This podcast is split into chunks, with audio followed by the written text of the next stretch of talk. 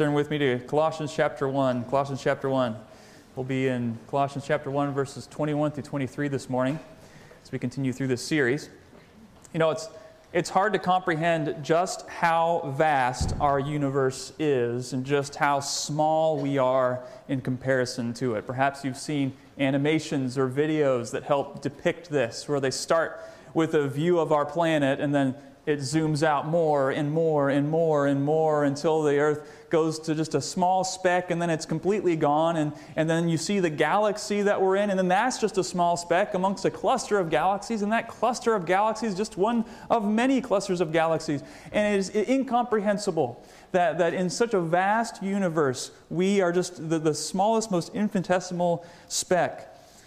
Perhaps if you want to feel perhaps even more insignificant, think about just how small we are in comparison to just this planet, let alone the universe right? When Google Earth first came out, I had so much fun with that, right? If you've been there, you, you can spin the globe, you can, you can look at any portion of the planet, all the satellite imagery. In fact, you can zoom out and the Earth is about this big, and then you just type in your address and it goes zoom right to your, you can see the roof of your house and, and your car, and you, there you are watering your flowers out on the front lawn. It's kind of creepy, but it's also really cool, right? And you see, wow, I am so small. I'm so insignificant in comparison to the vastness of the universe. Our passage today functions in a similar way. It's connected to what we saw previously in verse 15, going through verse 20, where Christ is preeminent over all creation. He's the creator of all things, visible and invisible. He created this universe.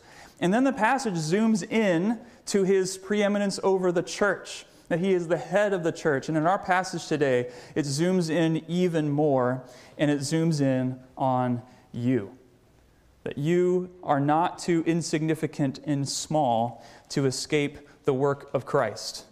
In fact, what he is doing in the hearts of mankind is the center point of his work. Despite the vastness of the universe, his focus, his attention is on his church, his people, on this little speck in the vastness of the universe. There's a famous picture, go look it up sometime. It's called the pale blue dot. Pale blue dot is a famous picture of taken from a satellite far away from Earth, so far that the Earth itself is represented by its tiny, tiny speck in, a, in a ray of light. And to think that in that tiny speck, all the attention, all the redemptive work of Jesus Christ was focused. He was focused on saving us. As we look at our passage, verse 21 through 23, as I mentioned, is a continuation of the previous verses. Christ is preeminent, and then he zooms closer and closer until he reaches our very hearts. The theology of verses 15 through 20 are now applied to us personally. Because Christ is preeminent over all things, he is preeminent over our hearts. His mission coming to earth was to, as we read in verse 20, reconcile all things to himself, whether in heaven or on earth, making peace by the blood of his cross. And this comprehensive absolute statement, reconciling all things to himself, includes your soul. If he is to reconcile all things in heaven and earth, that would include the hearts of you and me, which implies our hearts need reconciliation. And this passage concludes Paul's opening address to the Colossian church, and it repeats much of what we saw at the beginning that you have received this gospel and it has changed everything. You have been reconciled. Don't forget it, don't move past it. So look with me in Colossians chapter 1. Let's read together in verse 21, and I'll read down through verse 23. He says, And you who were sometime alienated and enemies in your mind by wicked works, yet now he has reconciled in the body of his flesh through his death to present you holy and unblameable and un- unreprovable in His sight. If you continue in the faith, grounded and settled, not being moved away from the hope of the gospel which ye have heard, and which was preached to every creature which is under heaven, whereof I, Paul, am made a minister. Let's pray. Lord, I pray that you guide us this morning as we look at this glorious truth in this passage, that we would never get over the beauty of the gospel and how it reaches our hearts. Guide us as we look in your word this morning. In your son's name we pray. Amen. What Paul proclaims in these three short verses is what the Colossian church needs in this very moment. The presence of false teaching, as we've repeatedly mentioned, produces this instability and uncertainty, a lack of confidence. These alternative gospels, or perhaps we could call them gospel improvements, leave us wondering is there more? Am I missing out? Am I coming up short? And so Paul calls on the Colossian believers for gospel stability. He wants the church to be stable in gospel truths. If you look at the language of verse 3 of verse uh, 23 in our passage that we are to be grounded and settled or stable and steadfast or established and firm. If this describes you, if you are grounded and settled in the gospel, if you are stable and steadfast in the gospel, you will not be vulnerable to the subtle and deceitful lies that so easily creep into the church at every turn. In the book of Ephesians, Paul describes the threat of false teaching on unstable souls as those who are tossed to and fro by the waves and carried about by every wind of doctrine, by human cunning, by craftiness in deceitful schemes. Are you easily moved away from your confidence in the gospel of Jesus Christ? Are you easily duped by falsehood? At one time or another in our lives, our gullibility has gotten the best of us, hasn't it? Remember one time my friend came up to me and said, Do you know that if you say the word, if you say green beans really slowly, or no, gullibility really slowly, it sounds like green beans. So, gullibility. No, it doesn't. Oh, you got me, right? Some of you were trying it. I know you were.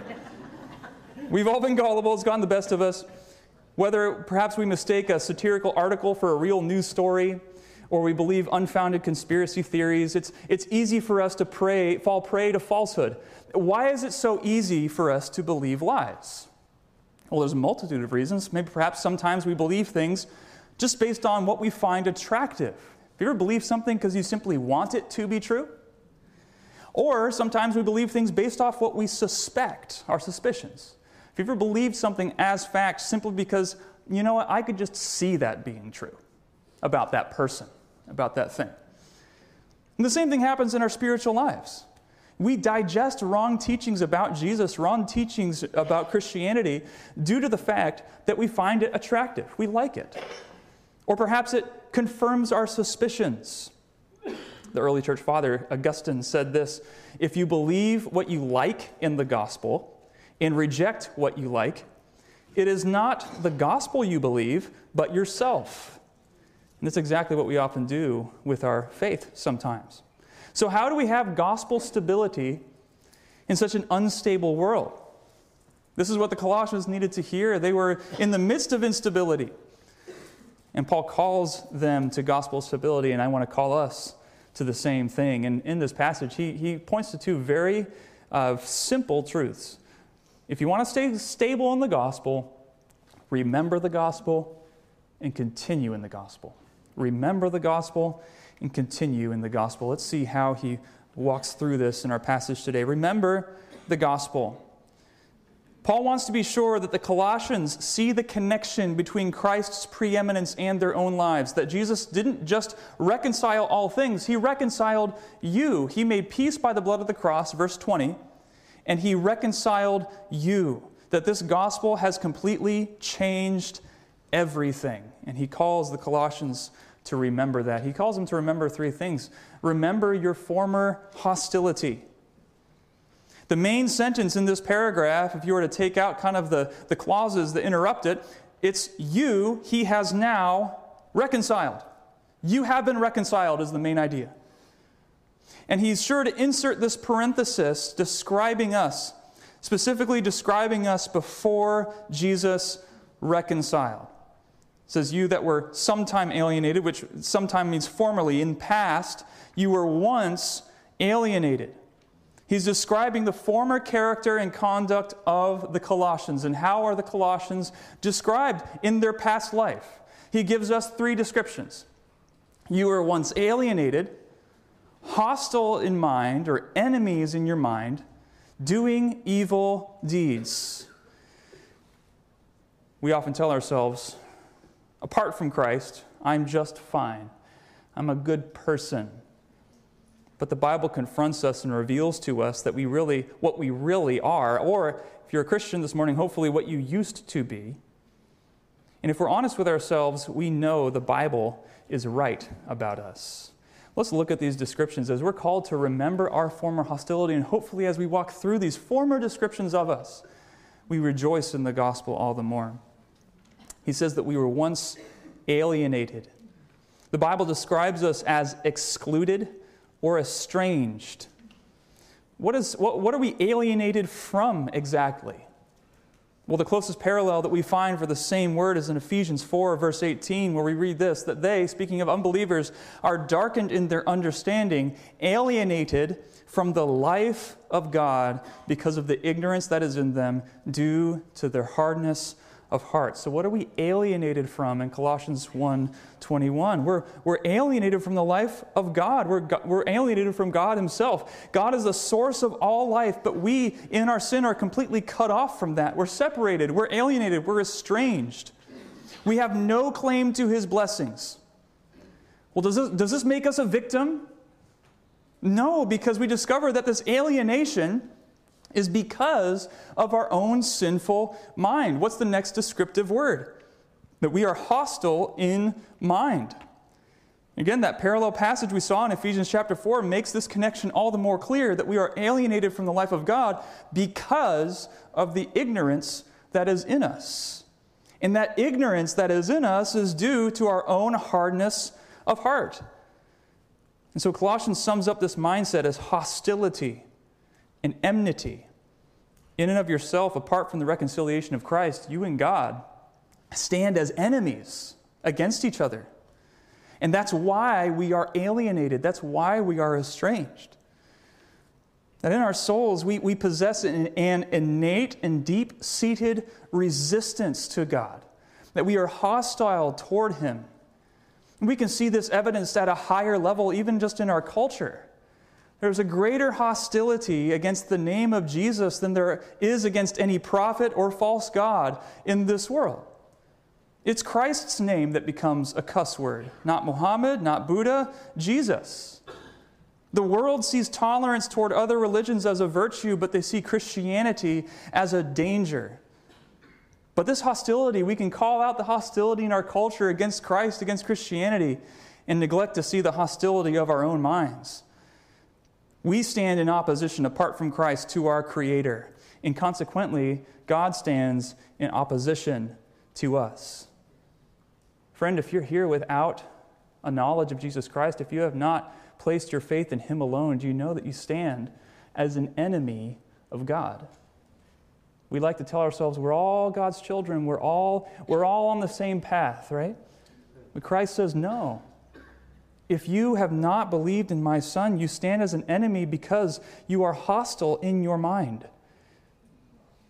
And what does this result in in our passage? That we have hostility of mind showing itself by doing evil deeds. This is set up as a consequence or evidence of a hostile mind. We're hostile in mind, resulting in doing evil deeds. Where do our evil actions and our selfishness and our pride flow from? From a mind that is standing in opposition to the Creator. And it's in our sinful and selfish actions that the hostility of our mind is made evident. You may object and say, No, not me. I know God. I, we're on good terms. I have a relationship with Him. But listen to how Paul describes the enemies of God in this way in Titus chapter 1 verse 16 where he says they profess to know God but they deny him by their works. They are detestable, disobedient, unfit for any good work. We can say, I know God, but then when we look at our lives and we see our selfishness and our pride, we deny the fact that we know God. We are doing evil deeds, which is evidence of a hostile mind. And as a result, we are alienated from God. Unless you think I'm standing up here calling out all you sinners out there, remember that I am included in this description, just as the Colossians were included in this description. He says, You were once alienated and hostile in mind, doing evil deeds. If you are here this morning as a non believer and you ask, Well, what's the difference between me and you?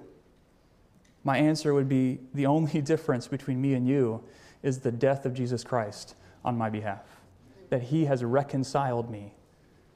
I have done nothing but reject and rebel against him.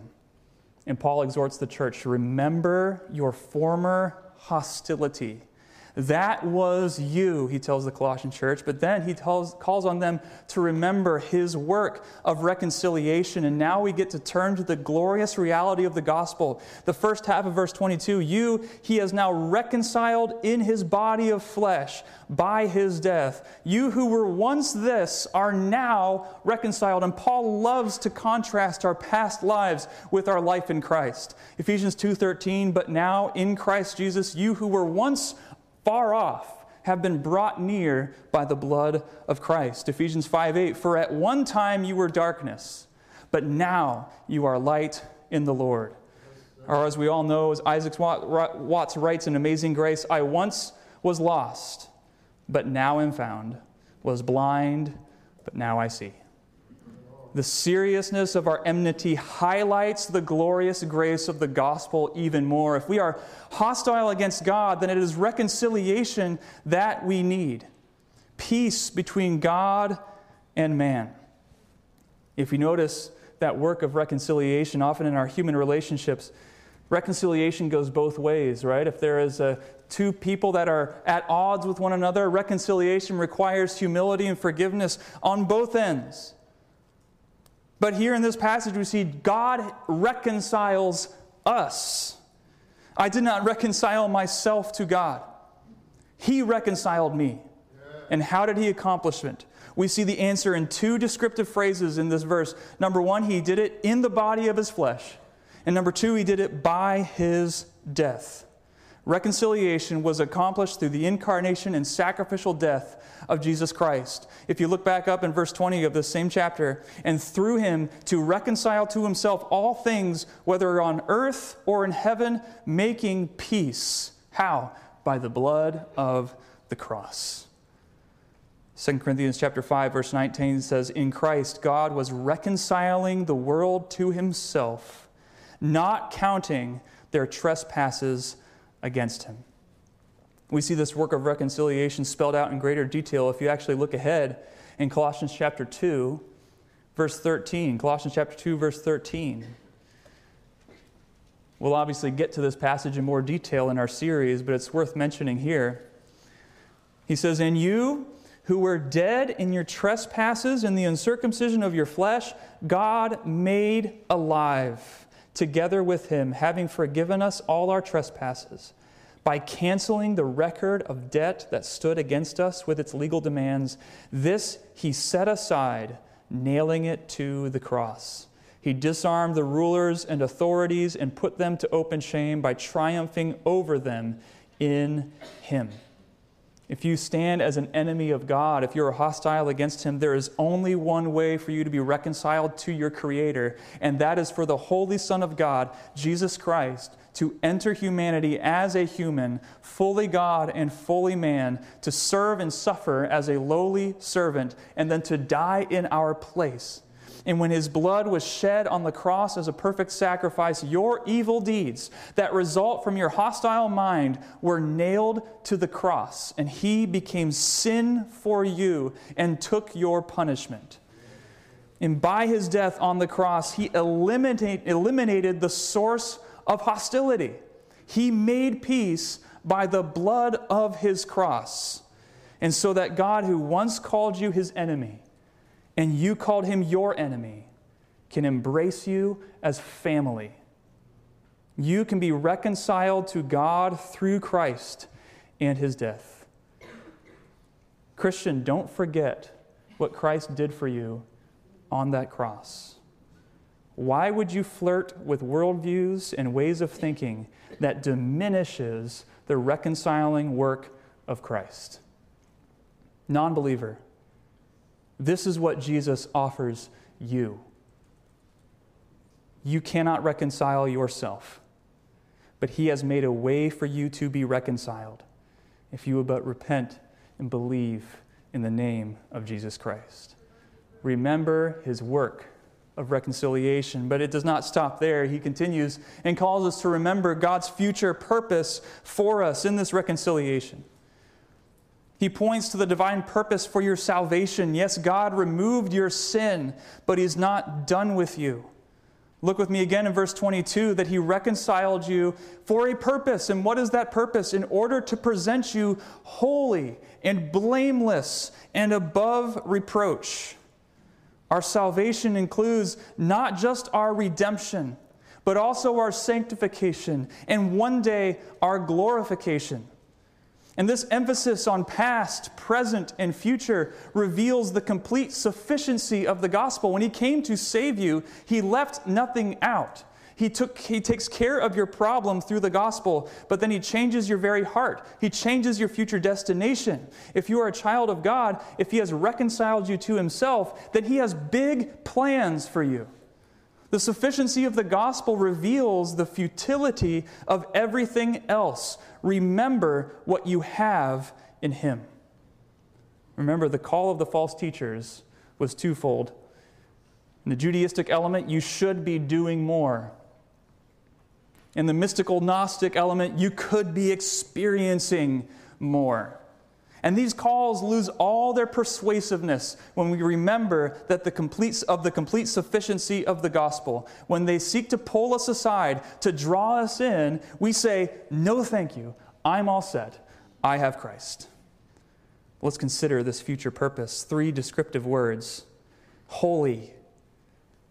He is going to present us pure, clean. He's going to present us blameless. This word carries the idea of without blemish, spotless. He's going to present us above reproach, unblameable, free from accusation. How could an enemy of God be described using such terms? Remember what we were described in, in, how we were described in verse 21. We were alienated, hostile in mind, doing evil deeds. And now he presents us holy, blameless, and above reproach. How is that possible? Only the blood of Jesus Christ makes it possible. He takes an unclean, impure heart and makes it holy. He takes defiled and blemished souls and makes them spotless. He takes guilty sinners who, have, who deserve every accusation the devil throws at us and makes us innocent, free from all accusation. And because of Christ, we will one day be presented holy, blameless, and above reproach. He will present us before the Father like a pure bride, as we read in Ephesians chapter 5, verses 25 through 27, where we read that he died for the church so that he might sanctify her having cleansed her by the washing of water with the word, so that he might present the church to himself in splendor, without spot or wrinkle or any such thing, that she might be holy and without blemish. What a gospel that we have. Why would we ever forfeit a gift like this? Why would we ever find satisfaction in human tradition in regulations, in severe treatment of the body? Why would we find self made religion attractive when we have this gospel? So he calls us to remember it. And if you're lost, if you don't know him, believe it. Paul wants something more for the Colossians. He doesn't want them to just remember the gospel. He wants them to continue in the gospel. In the face of competing ideas, don't forsake this truth you've been given, he tells them. And we see the wonderful truths of the gospel in verses 21 through 22. And then in verse 23, we read these words If indeed you continue in the faith, stable and steadfast, not shifting from the hope of the gospel which you've heard, of which, which has been proclaimed in all creation under heaven, and of which I, Paul, have become a minister. And so, secondly, not only remember the gospel, but continue in the gospel. Verse 23 begins with a conditional statement. He says, If indeed you continue in the faith. And if we connect it with the previous context, it says, If God will present you holy, blameless, and above reproach, if indeed you continue in the faith. And this word, continue, means to persevere. The faith he's talking about is the faith of the gospel, the truth of the gospel. This conditional clause is pointing to the importance of persevering in the gospel, to stand firm in the gospel, not to waver from it. We find these conditional statements all throughout the New Testament. And oftentimes it might leave some wondering if we're presented with the possibility of losing our salvation. Does it depend on us to stay saved, or does it depend on God to keep us saved? It's an important question. I think it's worth slowing down and considering together. The conditional construction that verse 23 begins with, if indeed, often connotes confidence and actually could be translated, since I'm sure. We see the same Greek construction elsewhere, and you might see it translated in other parts of the Bible as assuming in your English Bible. For example, Ephesians chapter 3, verses 1 through 2, Paul says, For this reason, I, Paul, a prisoner of Christ Jesus, on behalf of you Gentiles, number two, assuming, same conditional, if indeed, assuming you've heard, the tru- heard of the stewardship of God's grace that was given to me for you. He uses it again in Ephesians chapter 4, verses 20 through 21, where he says, he, taught, he describes the lawless deeds of the wicked and says, But that is not the way you learn Christ, assuming, same conditional construction, assuming that you have heard about him and were taught in him as the truth is in Jesus. So when Paul says, if indeed you continue in the gospel, is he saying that in terms of a of an uncertainty about their faith or a certainty. I think he's pointing to a certainty of their faith. In fact, if you look ahead to Colossians chapter 2, verse 5, we see this certainty from Paul himself, where he says, For though I am absent in the body, yet I'm with you in spirit, rejoicing to see your good order and the firmness of your faith in Christ. If we read our passage this morning with that understanding in mind, we might interpret it as saying something like this that He will present you blameless, assuming you have genuine faith, the type that will persevere and continue. We know from Scripture that there is a type of faith that is not saving faith. James tells us that the demons also believe and they tremble. Are they saved? I don't think so. The parable of the sower points to a type of faith, a type of belief that is not saving faith. It is only the, so, the seed falling on good ground that produces roots and fruit. Saving faith, in short, is persevering faith. But despite the fact that Paul shows a confidence that the Colossians have a genuine, enduring faith, we should not completely write off the conditional phrase as if the conditional phrase is not there. There is an exhortation here for us. What's the exhortation? Continue, persevere, be steadfast, don't forsake the gospel. In other words, it was foolish and naive of us to shrug our shoulders and say, well, if I've got the real deal, I'm in. No need for me to be vigilant, to be steadfast, to stand firm in the gospel. If I'm in, I'm in. If I'm out, I'm out. Right? That's not how the Bible describes our Christian life. That's not how the Bible describes saving faith.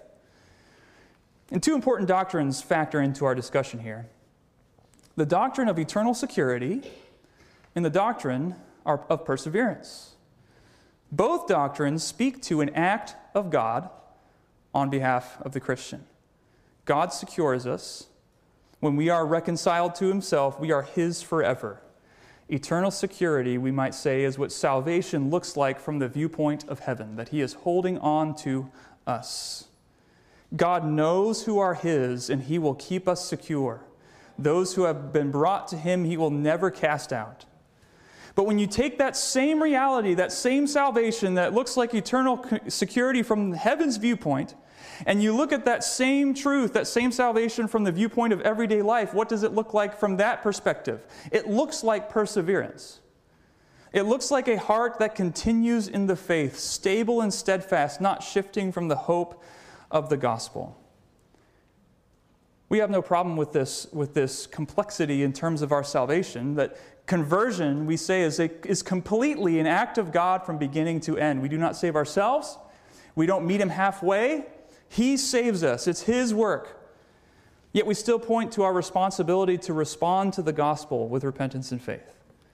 And in the same way, the Christian's faith and life is completely an act of God from beginning to end. He will hold us fast and yet we still point to our responsibility to endure and continue in the gospel. And so, if a preacher of the gospel is going to exhort people toward genuine faith, will he point them toward eternal security or to perseverance? He'll point them to perseverance. Because I, as a pastor, do not have a heavenly perspective to see who is genuinely saved and who is not. That's God's viewpoint. But I do know that those who are in Christ are those who persevere by the grace of God alone. That if a professing believer is being threatened with false teaching, what instruction would be the most beneficial to him at that moment? Would it be, don't worry, if you're his child, you've got nothing to worry about? Or would it be, don't forsake the truth of the gospel, stand firm in it, don't reject it, continue in the faith? The truth of eternal security shows itself practically in the perseverance of the believers. And so Paul exhorts the church persevere, continue, don't give up what you have. And such exhortations do not contradict the truth of eternal security, they reinforce it. Continue in the gospel. He calls us to continue in the stability of gospel hope.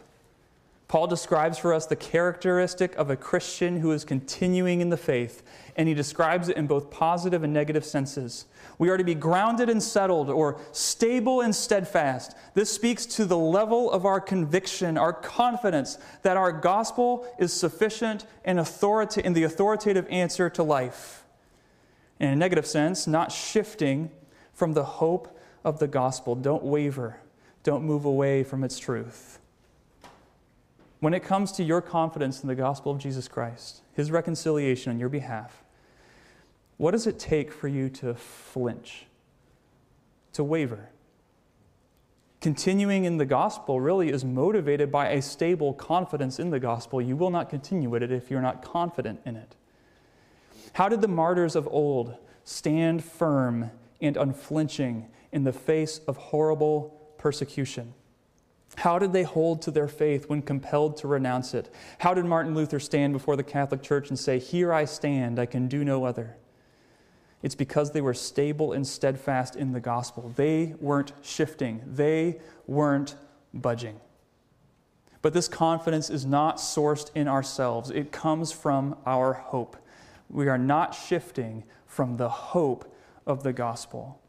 Paul describes this hope earlier in Colossians chapter 1 verse 5 as the hope that is laid up for you in heaven. 1 Peter chapter 1 verse 3 through 4 describes it as a living hope, an inheritance that is imperishable, undefiled, and unfading, kept in heaven for you. What is our hope? It is the confidence and the expectation that one day Jesus will present you holy and blameless and above reproach before him. We all know the chapter, Hebrews 11, the, the hall of faith. If we were to turn to that passage and consider the examples of those who lived by enduring, continuing faith, we learn in verses 35 through 38 that some were tortured, refusing to accept release so that they might rise again to a better life. Others suffered mocking and flogging and even chains and imprisonment. They were stoned, they were sawn in two, they were killed with the sword.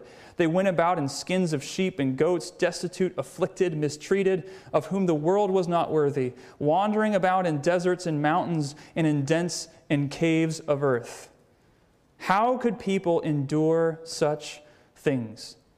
Because they were confident in the hope of the gospel as Hebrews 11 describes them as those who saw the promises and they greeted them from afar, and having acknowledged they were strangers and exiles on the earth. For if people who speak thus make it clear they are seeking a homeland, if they had been thinking about that land from which they had gone out, they would have had opportunity to return. But as it is, they desire a better country that is a heavenly one. Therefore, God is not ashamed to call, be called their God, for he has prepared for them a city.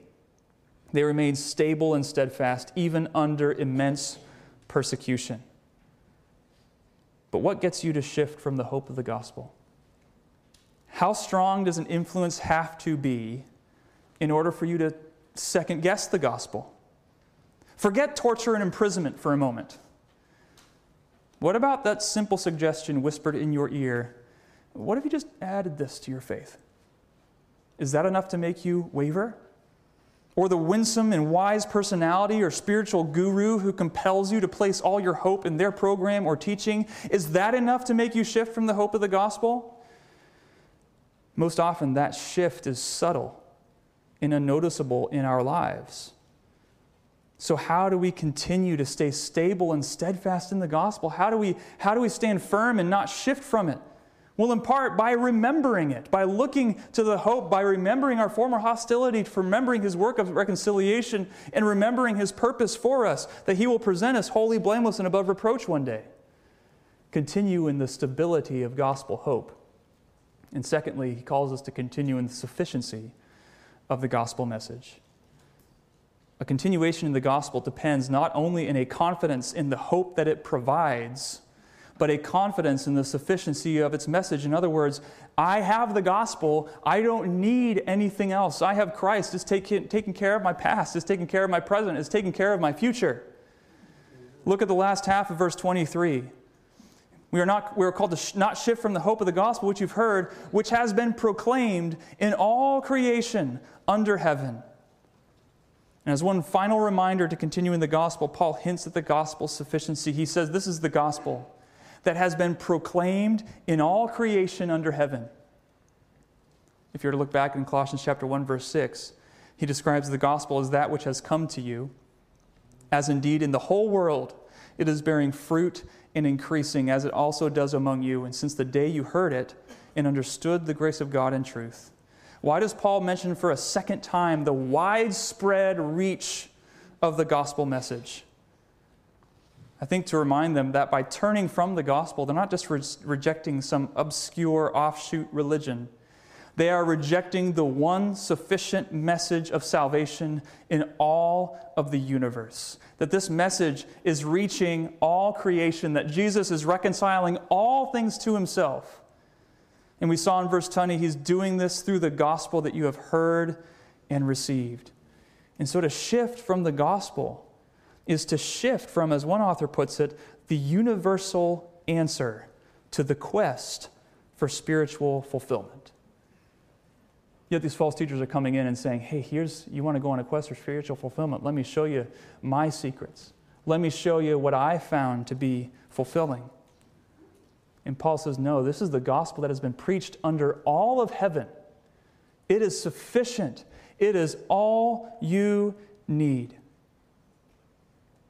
There's no doubt that there will come times in our life, in our personal life, and in the life of our church, where we'll be faced with other philosophies, with other ideas, with other worldviews that seek to rob us from the simplicity of the gospel to say, here, here's this, here's this secret knowledge, here's this added regulation that will really give you the spiritual fulfillment that you're looking for. And Paul, in gracious and remarkable words, reminds them, you don't need that. Because Christ, the one who is over everything, the preeminent one, the one who is reconciling all things to himself, has already reconciled you. You were dead in your sins. You were alienated from him. You were hostile in your mind. You were doing evil deeds, and he brought you close through the blood of the cross. And one day he's going to present you holy and blameless and above reproach before him. And if that's true, you don't need anything else. And if you're here and you're thinking, I don't think I have this gospel, I think I am still alienated. I'm still hostile in my mind. I heard it phrased this way by someone, you know, to the question, how do I know which God is the true God? The answer is the one you hate. That we, in our minds and in our hearts, have a natural hostility toward our Creator. And there's nothing we can do to fix that hostility. We cannot climb our way to God. Christ reconciles us through the blood of the cross. And I just want to let you know that if you haven't accepted that, it is a free gift. He does the work, He offers the gift. And if you come to Him and say, Lord Jesus, I want you to save me. I repent of my sins and I come to you in repentance and faith. I want you to be my Savior.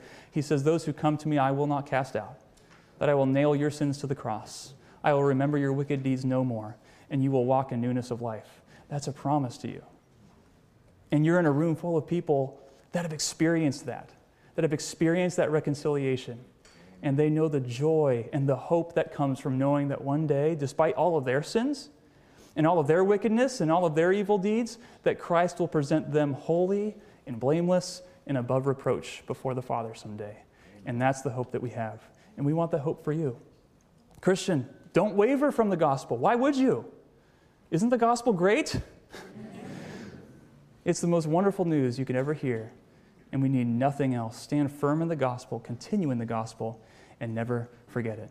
Let's pray together. Lord, we pray that you would never allow us to get over how profound yet how simple this incredible message of salvation is. Lord, I pray if there's anyone here today that has not yet come to faith and knowledge of you, that even today they might call on you for salvation, that they might come to you in faith, that you might save them and reconcile them to yourself. Help us, Lord, as your people, whom you have reconciled, that we would not shift from the hope of the gospel. Keep us stable and steadfast. Don't allow us to be swayed and deceived by the world around us. Keep us firm in your truth so that we might live for you faithfully. In your Son's name we pray. Amen. Can we stand together as our closing song, Song of Invitation? A, a good selection here, the gospel song, a simple song, uh, one enjoyed by young children and adults alike, and it lays out for us the simple truth of the gospel. If you don't know Christ this morning, this gospel song is a witness to you. And for Christians, this gospel song reminds us of the truth that has changed everything. Let's sing this together as we close.